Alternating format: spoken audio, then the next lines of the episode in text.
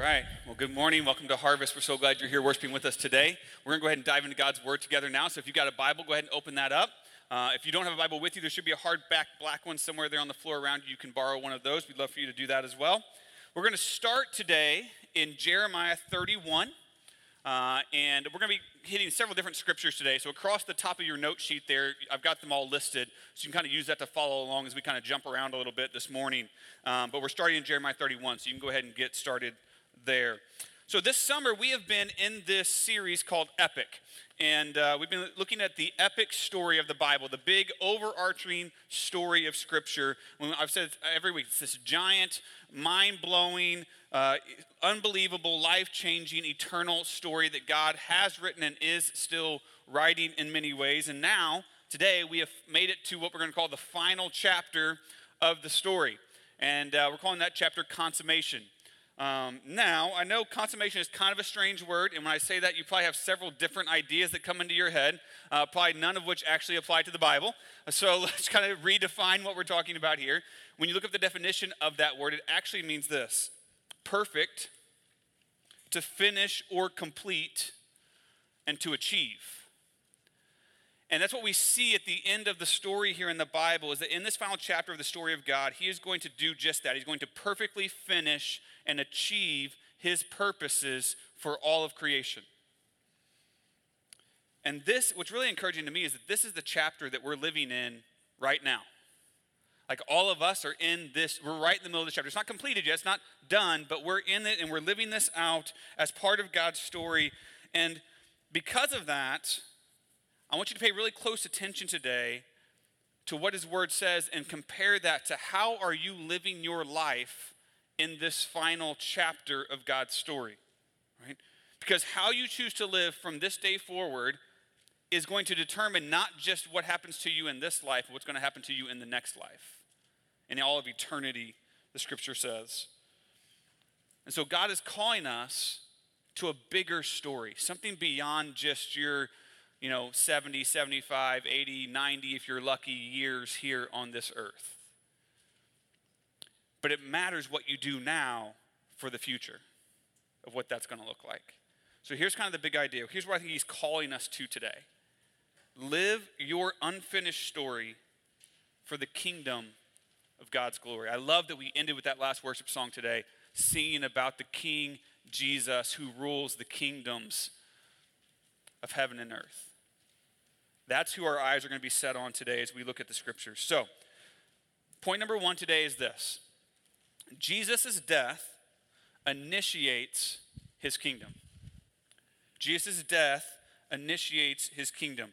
Now, before I get to Jeremiah, last week we talked about Jesus' de- uh, life, death, and resurrection, right? That was kind of the, the synopsis of last week's sermon. And right before he died, right before he went to the cross, in the scriptures, we find that Jesus had this meal called, we call the Last Supper with his disciples. They all gathered around the table and they were having one last meal together before he went to the cross.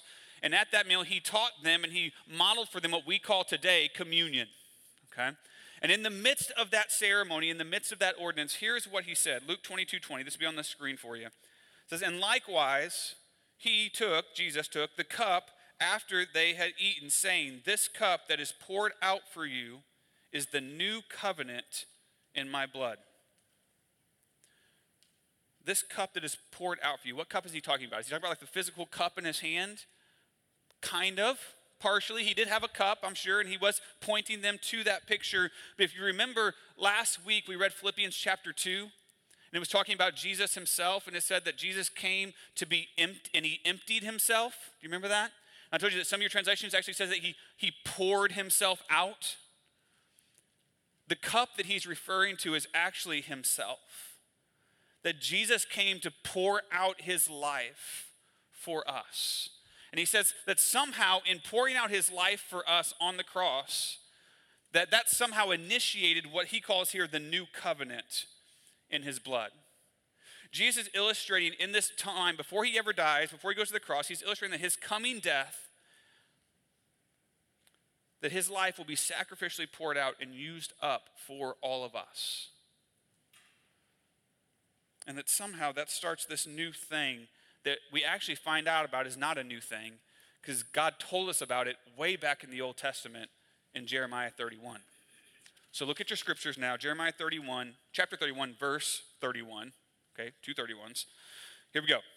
Behold, the days are coming, declares the Lord, when I will make a new covenant with the house of Israel and the house of Judah. Not like the covenant that I made with their fathers on the day when I took them by the hand to bring them out of the land of Egypt, my covenant that they broke, though I was their husband, declares the Lord.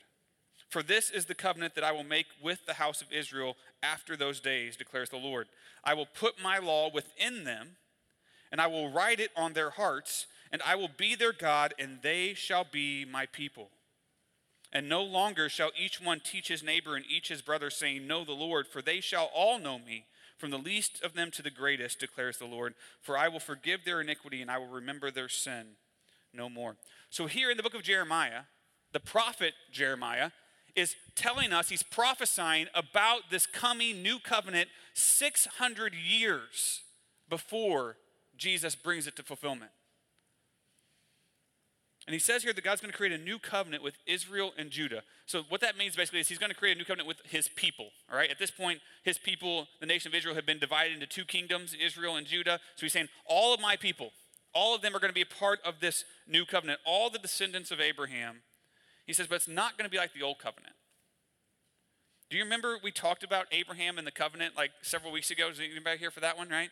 We had a whole message on covenant. And in that section, God spoke to Abraham. He said, I'm going to choose you. I'm going to start with you. I'm going to create a whole nation of people who are going to be my people, who are going to follow me, who are going to worship me. And I'm going to make a covenant with you that if you'll love me, if you'll obey me, if you'll follow me, that I'll make you into a great nation. I'll give you this promised land to live in, and I will make you a blessing to the whole world. That was the old covenant that God made with Abraham. But right here, Jeremiah tells us that the old covenant that they broke it. That they didn't keep their side. They still sinned against God. They still rebelled against God and they broke the covenant. And so now God says, since you broke it, we need a new one. We need a new covenant to replace the broken one, but this covenant's going to be different. He says, this time, instead of writing laws on tablet, instead of writing them on stone or scrolls, I'm going to write them on your heart. I'm going to put it inside of you. What does that mean? You see, the first covenant was broken because the people tried to follow the laws of God and they tried to follow Him in His holiness and they just couldn't do it. Have you ever felt that in your life? We're like, you are trying desperately, as hard as you can, to do what God says to do, and you just can't seem to do it. They felt that. And they broke that covenant. So this time God says, it's not enough to just change your behavior and line up with some written laws. He says, in the new covenant, I'm not just going to change your behavior, I'm going to come in and I'm going to change your heart. I'm going to get to the root of the problem. Because if I change your heart, guess what else will change? Your behaviors will follow.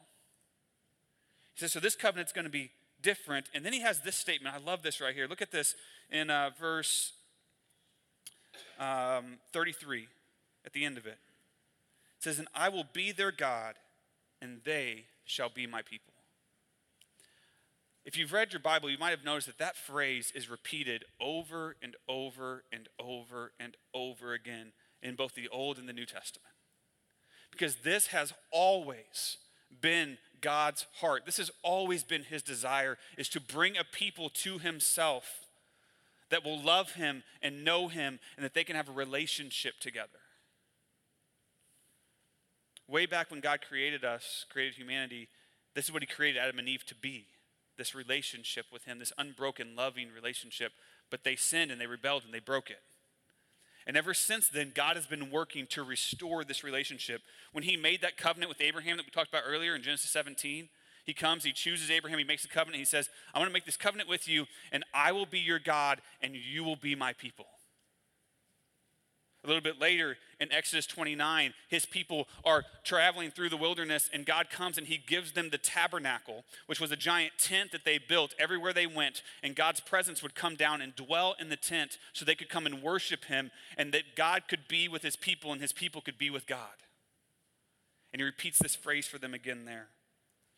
Later on in Leviticus 26, and then again in Ezra 14, we see where the people are continuing to, to miss the mark. They're continuing to rebel. They're continuing to sin against God, and he has to discipline them. He says, I'm going to discipline you because I want to bring you back. Just like a father disciplines his child to correct them and bring them back into what is right, God corrects his people and disciplines them to bring them back. And in disciplining them, he says, I'm doing this because I'm your God and you are my people. Later on, it gets even more severe, and they're cast out of the promised land because of their false worship and disobedience. But in Zechariah 8, he comes back again and he promises to bring the people back to the land and back to Jerusalem, and specifically back to the temple, the place where God's presence dwelt. He says, I love you. I'm going to bring you back because I am your God and you are my people.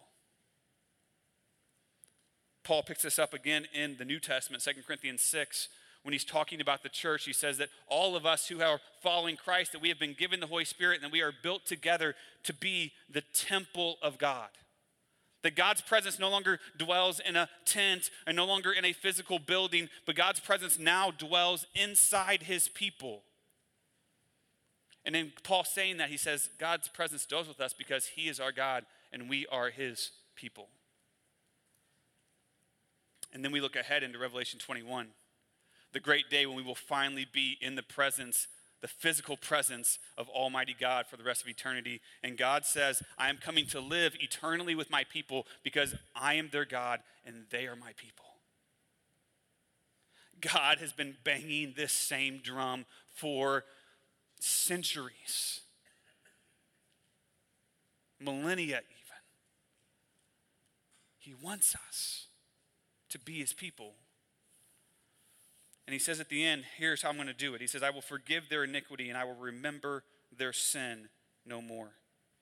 In order for God's desire to come true, God has to deal with sin because right now sin separates us from God. That's, the, that's what sin does. It creates a wall of separation between us and God. And God has to tear down that wall and remove that so that He can be with us and we can be with Him. He says, Here's how I'm going to do I'm going to forgive and I'm going to forget. Now, not literally forget. He's God. He doesn't forget anything, right?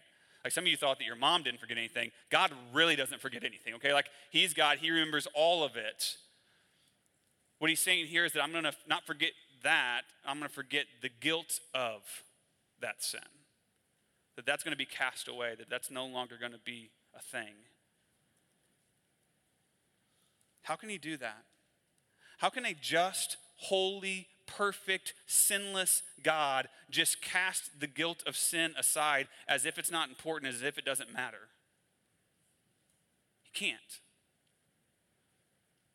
Enter Jesus.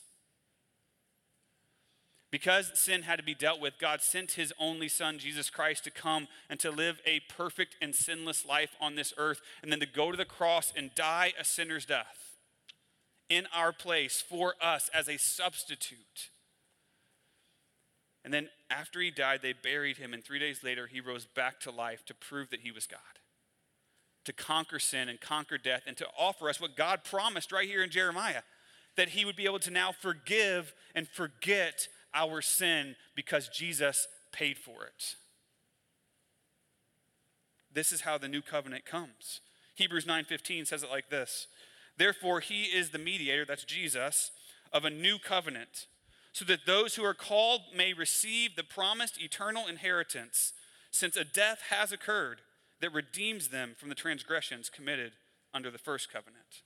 Christ, our perfect mediator, redeems us from sin, it says here, for an eternal inheritance. That sounds pretty good. What's that? What's the eternal inheritance? It is nothing short of the glorious kingdom of our God. We get to be heirs of the kingdom. In Ephesians, Paul writes this, chapter 1, verse 13 In him, Jesus, you also, when you heard the word of truth, the gospel of your salvation, and believed in him, you were sealed with the promised Holy Spirit, who is the guarantee of our inheritance until we acquire possession of it to the praise of his glory. He says, All those who have believed in Jesus, you have been sealed with the Holy Spirit. When you put your faith in Jesus, the Holy Spirit came and lived inside of you. The third member of the Trinity, God Himself in spirit form, came and lived inside of you. Why? He came to live in you and to write God's laws on your heart, just as Jeremiah said he would. And he comes in and he starts to change our hearts and he starts to change our desires and we start to see things differently and we start to think differently and we start to we start to have different um, things that, that press us and move us because the Holy Spirit of God is changing our hearts. This is how you know that you're really a follower of Jesus. But that presence of the Holy Spirit isn't just to change us, it's also, it says, Paul here, is a guarantee of our inheritance. Because we already have the presence of God living in us now, it is a promise, it is a guarantee that one day we will be in the complete and full presence of God for all of eternity. It guarantees that we're part of the family. He guarantees that we're part of the kingdom. Jesus' death initiates that kingdom and then he calls us into it. Courtney's uh, mom, her name was Edie, and uh, Edie was just this wonderful, loving, generous, wise woman with a really kind of kooky sense of humor. Um, and we just, I loved her to death. And we got, got a few years with her before uh, her passing last year. But Courtney always tells this story about her that when she was, when she was growing up, her, her grandma and dad always told her that her mom's favorite candy and her time favorite candy was chocolate covered cherries. You guys know what I'm talking about? You guys seen these, right? Like the chocolate covered cherry things, the boxes of them. So, she, so that's every year at Christmas they had to get mom a box of chocolate covered cherries. This was like her favorite candy. And so every year, every Christmas, they would get her a box of chocolate covered cherries, and she would get she would unwrap the box and talk, "Oh, thank you so much." And then she would go and she would eat all the chocolate covered cherries, and everything was good. And then one day, Courtney was like in college at this point. So from from childhood, she's been doing this. She's in college now. She's walking through the house, and her mom is holding one of her many boxes of chocolate covered cherries in her hands and just kind of bluntly out loud says, Why do you people think I like these things? and Courtney was like, What? Like, this is your favorite candy. She's like, No, it's not. She's like, Grandma and Dad always said this was your favorite candy, like ever since you were a kid. She's like, No. She's like, When we were kids, we never got candy. And so, and when we did get some, my brothers didn't like these. So I would eat them just to have some candy to eat. And so her whole life, she's been eating chocolate covered cherries because everybody thought it was her favorite candy. And Courtney's like, why didn't you say something? Like, why didn't you tell us? And she's like, it just wouldn't be Christmas without chocolate covered cherries. like,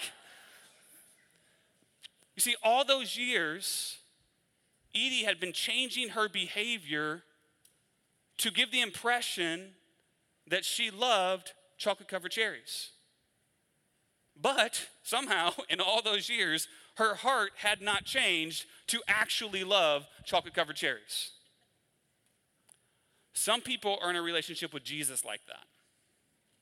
For years, you have been changing your behavior to try to match up with what the church said, or your parents said, or the Bible said, or what you think Jesus said, to give the impression that you love Jesus, and you may even have yourself fooled into thinking that you really do and that you really are a follower.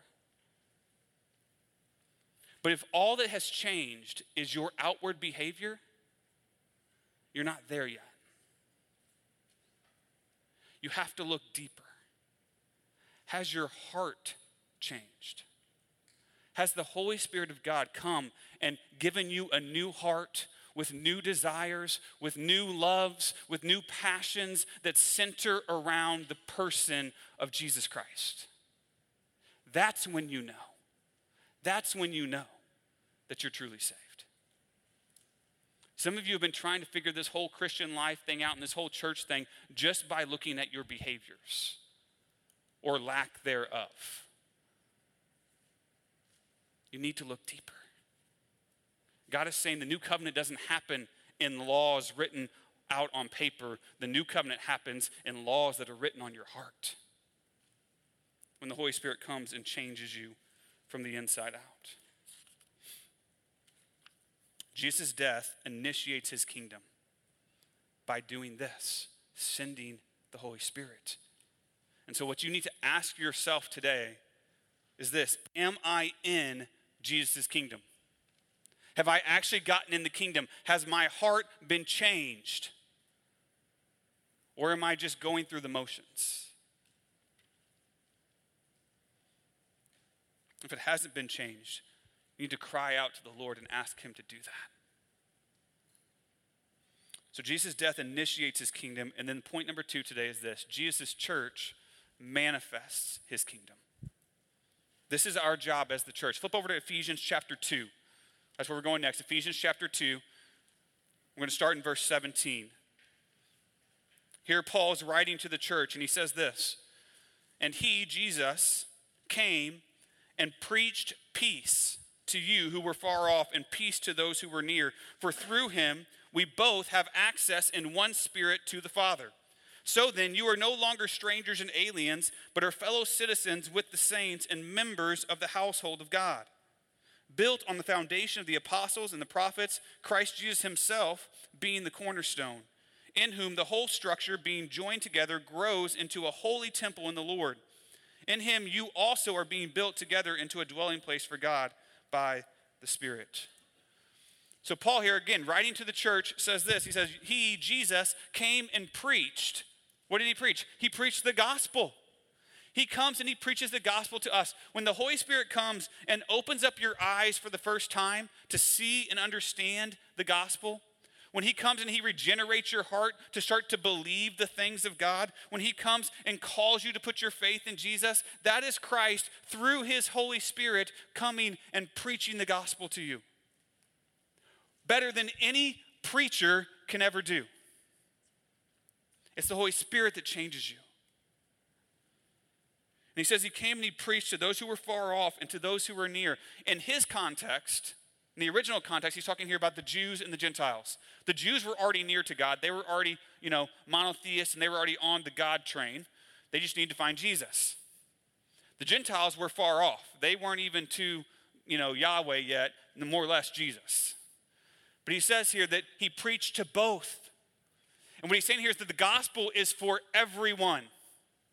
Not just those who look good, not just those who grew up in church, not just those in America. The gospel is for everyone. He says, We are, when you hear the gospel and you're brought in, you are no longer strangers and aliens. You no longer have to be far from God. You no longer have to be separated from Him. If you believe in the gospel, if you put your faith in Jesus, you can be brought near. He says, You become fellow citizens, members of the household of God. Faith in Jesus brings you into his kingdom. Now you're near to God. Now you're part of the family. And the church, and when I say the church, I'm not talking about like just Harvest Bible Chapel here, okay? I'm not just talking about even the walls of a building. I'm talking about Big C Church, all the people of God across the entire globe, all right? The church is the manifestation of God's kingdom and family on the earth today. That's our job, is to be Jesus to everyone around us and to do it collectively. Paul here says that you're being built into a holy temple as Christ is the cornerstone. Think about a building brick by brick being built, and the bottom foundational stone is Jesus himself. That is a picture of the church. That we are all brought together, centered around him, built on him, connected in Christ. He says you're being built together into a dwelling place for God. God doesn't dwell in buildings anymore, He dwells in you by the Spirit. As the Holy Spirit comes and He fills each one of us individually, when we come together as a body corporately, we're now bringing that Spirit together to manifest Jesus to everyone. Paul goes on, flip over to chapter 3 in Ephesians. Paul goes on in chapter 3. He starts to lay out the message of the gospel. So he talks about the gospel and, and tells us what it is. And then he gets to verse 10, and look at this. He says, So that through the church, through the church, the manifold wisdom of God might now be made known to the rulers and authorities in the heavenly places. So, so, so get this God's plan for the earth, for the gospel, is to work through the church. This blows my mind sometimes. God's plan A to save all those who are called unto the glory of his name is the church. And there is no plan B. like it's all us. Like in my mind, I'm saying, God, I can think about 10 better ways to do this. Right? Like I've seen us. We're not great. But this is what God has chosen. He says that the church would, uh, would um, communicate the manifold wisdom of God. That's the gospel, right? Which means that we must go out and live the gospel and model the gospel and show the gospel and preach it and teach it and spread it. We have to display it in every possible way the manifold wisdom of God. That's how the world will know. And thankfully, because we're kind of B teamers sometimes, okay? God gives us like straight, clear instructions on how to do this. We get this from Matthew 28. Many of you already know this passage, but I would encourage you to go ahead and flip there in your Bibles. It's always good to see God's word again. Flip over to Matthew 28, verses 18 is where we're starting. This is Jesus' final words to his disciples before he leaves the earth. This is what we call the Great Commission. Okay? It's his final words to his disciples. He says this in verse 18 Jesus came and said to them, All authority in heaven and on earth has been given to me. Go therefore and make disciples of all nations, baptizing them in the name of the Father and of the Son and of the Holy Spirit, teaching them to observe all that I have commanded you. And behold, I am with you always to the end of the age. So his final words to his disciples, he starts with all authority, right? You think he's trying to, to communicate something here? He's like, God in heaven has given me all authority to tell you exactly what to do. That Jesus is in charge, He's the one leading it, He's the one that we're following. We don't get a vote in the matter. This is not the great suggestion, this is the great commission. This is a commandment to us. He says, And all authority has been given to me. He says, Go. That little word in the Greek actually means as you go. So, not just like go over here for a minute and do this and then go back to the rest of your life. No, it means as you go through your day, at work, at school, at the gym, at the kids' ball game, whatever you're doing, wherever you're going, like be about this. He says, make disciples of all nations. Again, all nations without distinction, right? Make disciples of everyone. How do we do that, God? Gives us two ways baptizing and teaching. Now, in that word baptizing, that's kind of a shorthand way of Jesus saying, share the gospel, let people be saved, and baptize them. All right, he's not talking about literally just getting people wet. If that's all it took, man, we could like take care of the whole city real quick, right? Like we just walk around with a fire hose and just douse everybody, okay? He's not talking about just getting people wet. This is kind of just, he's like, listen, go share the gospel, let them come to Christ, and then baptize them. That's the first step in discipleship. Discipleship isn't just after people get saved, it starts with salvation.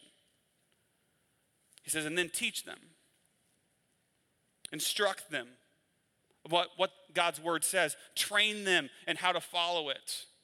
Model it for them, exhort them, because some days, even though we know what it says, it's hard to do it, isn't it? We need to exhort one another, we need to press one another. This is teaching. And then he gives us this great promise at the end. He says, And I am with you. And then right after this, he ascended into heaven to sit at the right hand of the Father. how are you with us, Jesus? Like you just you just left us. Like how, how are the Holy Spirit? He says, I'm going, but I'm sending you something even better.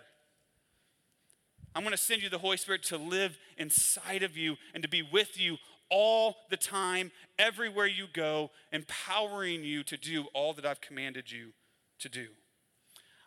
I think we need to start rethinking about this, less about us going out and doing the work of the gospel for God, and more about God working through us to do the work of the gospel for Himself. It's actually the Holy Spirit doing the work, we're just the vessel. I'm with you, he says. Church, we are supposed to be manifesting his kingdom everywhere we go. Have you ever met one of those people that, like, everything about them screams whatever their thing is, right? Like if they're like the sports guy, like, eh, like they're all about the Cardinals, they're all about the Blues, and everything about them says Blues or Cardinals or whatever. If they're the Disney person, like everything about them says Disney or their political party or whatever their thing is, right? Like they, they wear the shirts and they make the Facebook posts and they have the stickers on the car and they like every event on their calendar is surrounded around this thing and every extra dollar in their bank account goes towards their thing. Like, you know what I'm talking about? Right? So there's like this term now that people are using for these kind of people, um, and they're calling them super fans. Have you heard of this? You've seen this term, like maybe on social media, super fans? So I was doing a little research this week thinking about this, and I found this story about this super fan, right? 39 year old Herbert, Herbert Chavez from the Philippines is a Superman super fan. In 2012, he claimed the Guinness Book World Record for the most Superman memorabilia at 1,253 items. And there he is with his collection. Since 2012, that has now grown to over 5,000 items. And that's not even the best thing, it goes way beyond just collecting.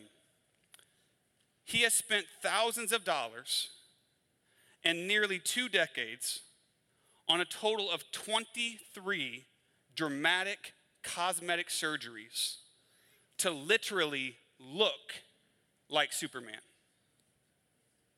Look how far he's gone to become the living embodiment of his childhood hero. Look at this before and after picture. Go ahead and go one more. Go one more. That is commitment, right? A little freaky, but also commitment, right? Like, like he is going all out to manifest his hero. Church, we need to be a people who go all out to manifest our Savior. Everything about our life should scream, Jesus, everywhere we go. And I know it's a little uncomfortable, and there's this whole thing in our Christian culture today that like we need to not be too offensive and we don't want to turn people off and whatever. Like, you know what? If you're turning them off because you're a jerk, that's a problem. If you're turning them off because you love Jesus way too much, that's awesome. And God loves it. And those who are called to Him will love it too. And they will come and they will know because we are manifesting the greatest name that there is. And some of us need to put aside some of the other things that we're spending all of our time and energy and money manifesting to the world and start putting that emphasis on Jesus. Jesus' church manifests his kingdom. So ask yourself this question Which do people see more in my life? The kingdom of Jesus or the kingdom of self? in your day to day life, as you're going to work, as you're going to the store, as you're going to pick the kids up from school, whatever you're doing, like, what do people see most? What are you manifesting? The kingdom of Jesus or the kingdom of Micah? Or whatever your name is. Hopefully, you're not manifesting, manifesting my kingdom. That would be weird, okay? But like whatever your thing is. Jesus' death initiated the kingdom. His church manifests the kingdom here, today, now. And one day, Point number three Jesus' return finalizes his kingdom. Jesus' return finalizes his kingdom. Go ahead and flip over to Revelation 21 for this one. I'm going to meet you there in just a little bit. I got some other scriptures I'm going to read first, but you can go ahead and go to Revelation 21. So, back when Jesus was still on the earth, when he was still here and he's still with his disciples, he had this really strange conversation with them, recorded in John 14, verse 1. This is what he says He says, Let not your hearts be troubled. Believe in God, believe also in me. In my Father's house are many rooms. If it were not so, would I have told you that I go to prepare a place for you? And if I go and prepare a place for you, I will come again and will take you to myself. And where I am, you may be also. And you know the way to where I am going.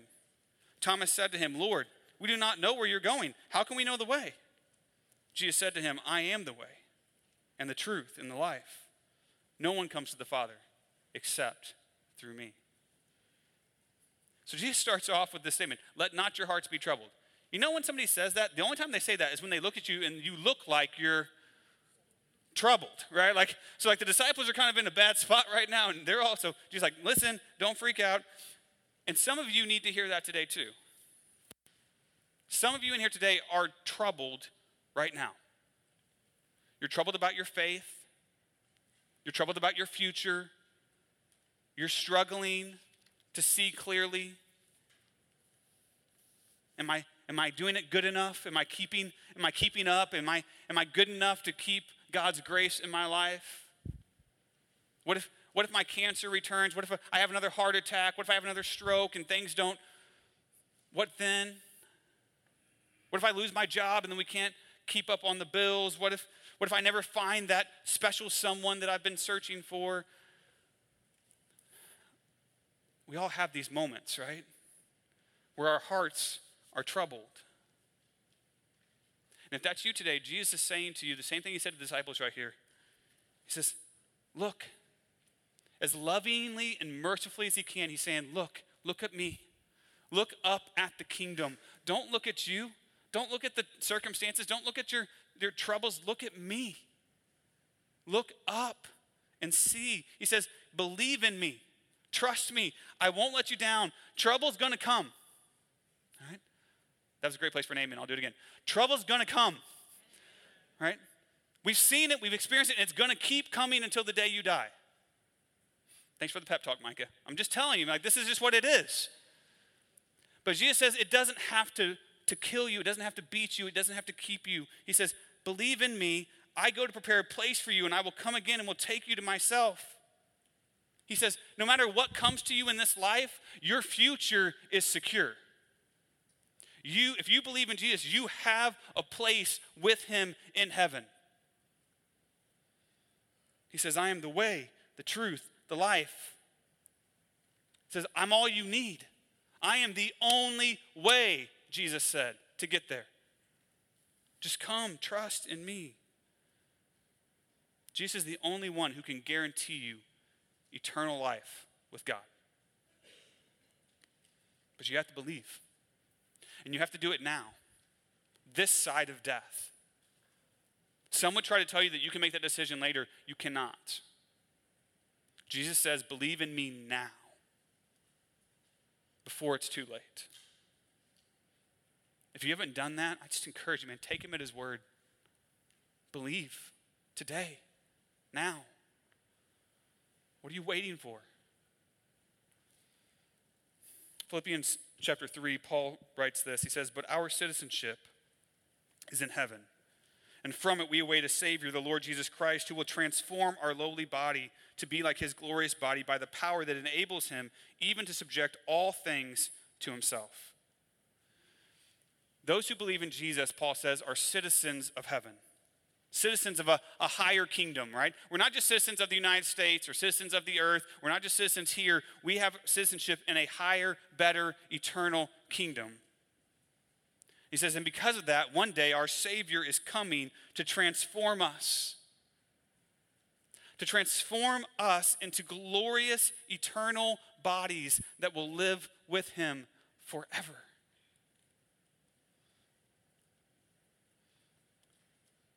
We don't know a whole lot about what that's going to look like. A lot of people want to talk about it and they have ideas and they have big charts and, and graphs and they want to tell you they know all these things about the, how it's all going to play out. Just read your Bible. It's not that clear, okay? But here's what is clear God gives us like a couple, just a couple little insights, a couple little pictures of what it's going to be like when Jesus returns. 1 Thessalonians 4, verse 16 says this. For the Lord himself will descend from heaven with a cry of command, with the voice of an archangel, and with the sound of the trumpet of God, and the dead in Christ will rise first. And then we who are alive, who are left, will be caught up together with them in the clouds to meet the Lord in the air. And so, you, so we will be, we will always be with the Lord. Therefore, encourage one another with these words. One day, one day, Jesus is going to return. He's going to descend down from heaven and he's going to cry out, and all those who believe, dead or alive, are going to rise up and meet him in the air. We're going to be flying to meet Jesus. Some of you are like, yes, always wanted to fly. Some of you are like, I don't even get on planes. I'm like, that sounds like horrible to me, okay? It's okay. Jesus is going to be there. You're safe. It's all good, okay? And we're going to fly up and we're going to meet with Jesus and see him face to face. And then it says right here, listen, we will always be with the Lord. That nothing will ever separate us again. Not sin, not death, not anything. And then Paul tells us to encourage one another with these words. We're supposed to, to say, I know it's hard right now. I know you got trouble right now. I know it's not great, but listen, there's a better day coming. Just keep your eyes to the sky, just keep your eyes on Jesus. We need to get our eyes off of all the things that we think are so important in this world that are fleeting and passing and will not last. And put our eyes on the one who's going to take us to eternity. And there's one more preview that I want to show you. This is Revelation 21. You got that in your Bibles. This is the picture God gives us of the new heaven and the new earth. Revelation 21, 1, verse 1 says, Then I saw a new heaven and a new earth. For the first heaven and the first earth had passed away, and the sea was no more. And I saw the holy city, New Jerusalem, coming down out of heaven from God, prepared as a bride, adorned for her husband. And I heard a loud voice from the throne saying, Behold, the dwelling place of God is with man. He will dwell with them, and they will be his people, and God himself will be with them as their God. He will wipe away every tear from their eyes, and death shall be no more. Neither shall there be mourning, nor crying, nor pain any more, for the former things have passed away. God promises that we're going to have a new heaven and a new earth for a new covenant people in his new kingdom. And it says that he will dwell with them and they will be his people. The thing that God has desired from the beginning of time will finally be completely fulfilled in his presence as we dwell with him and he is our God and we are his people. And there will be no more tears or death or mourning or crying or pain. There will be no more senseless violence and people getting shot for no reason. There will be no more cancer or death. There will be no more mental illness plaguing the ones that we love. There will be no more war or injustice or racism. All human suffering will cease because all sin will cease in the presence of a holy and perfect, eternal God. And we will be made holy by his presence. He goes on in verse 5. And he who was seated on the throne said, Behold, I am making all things new. Also, he said, Write this down, for these words are trustworthy and true. And he said to me, It is done. I am the Alpha and the Omega, the beginning and the end. To the thirsty, I will give from the spring of water of life without payment. The one who conquers will have this heritage, and I will be his God, and he will be my son. But as for the cowardly, the faithless, the, the, the detestable, as for murderers, the sexually immoral, sorcerers, idolaters, and all liars, their portion will be in the lake that burns with fire and sulfur, which is the second death. God says it's going to be all new, and He says it is done. It's finished. It is guaranteed. Christ finished it and guaranteed it when He died on that cross. And all who come to Jesus, He says, will drink from the spring of life without payment and be made whole. And they will be sons of God and they will live with him forever in glory. But there's a second group. He says, But the faithless, the faithless will be in the lake that burns with fire. Friends, I take absolutely no joy in having to say this but I love you enough to tell you the truth. That if you do not believe in Jesus and put your faith in him, there will come a day where you will have an eternity, but it will not be with God. It will be in the torment of hell and fire and suffering. And God doesn't want that for you. He didn't make it for you.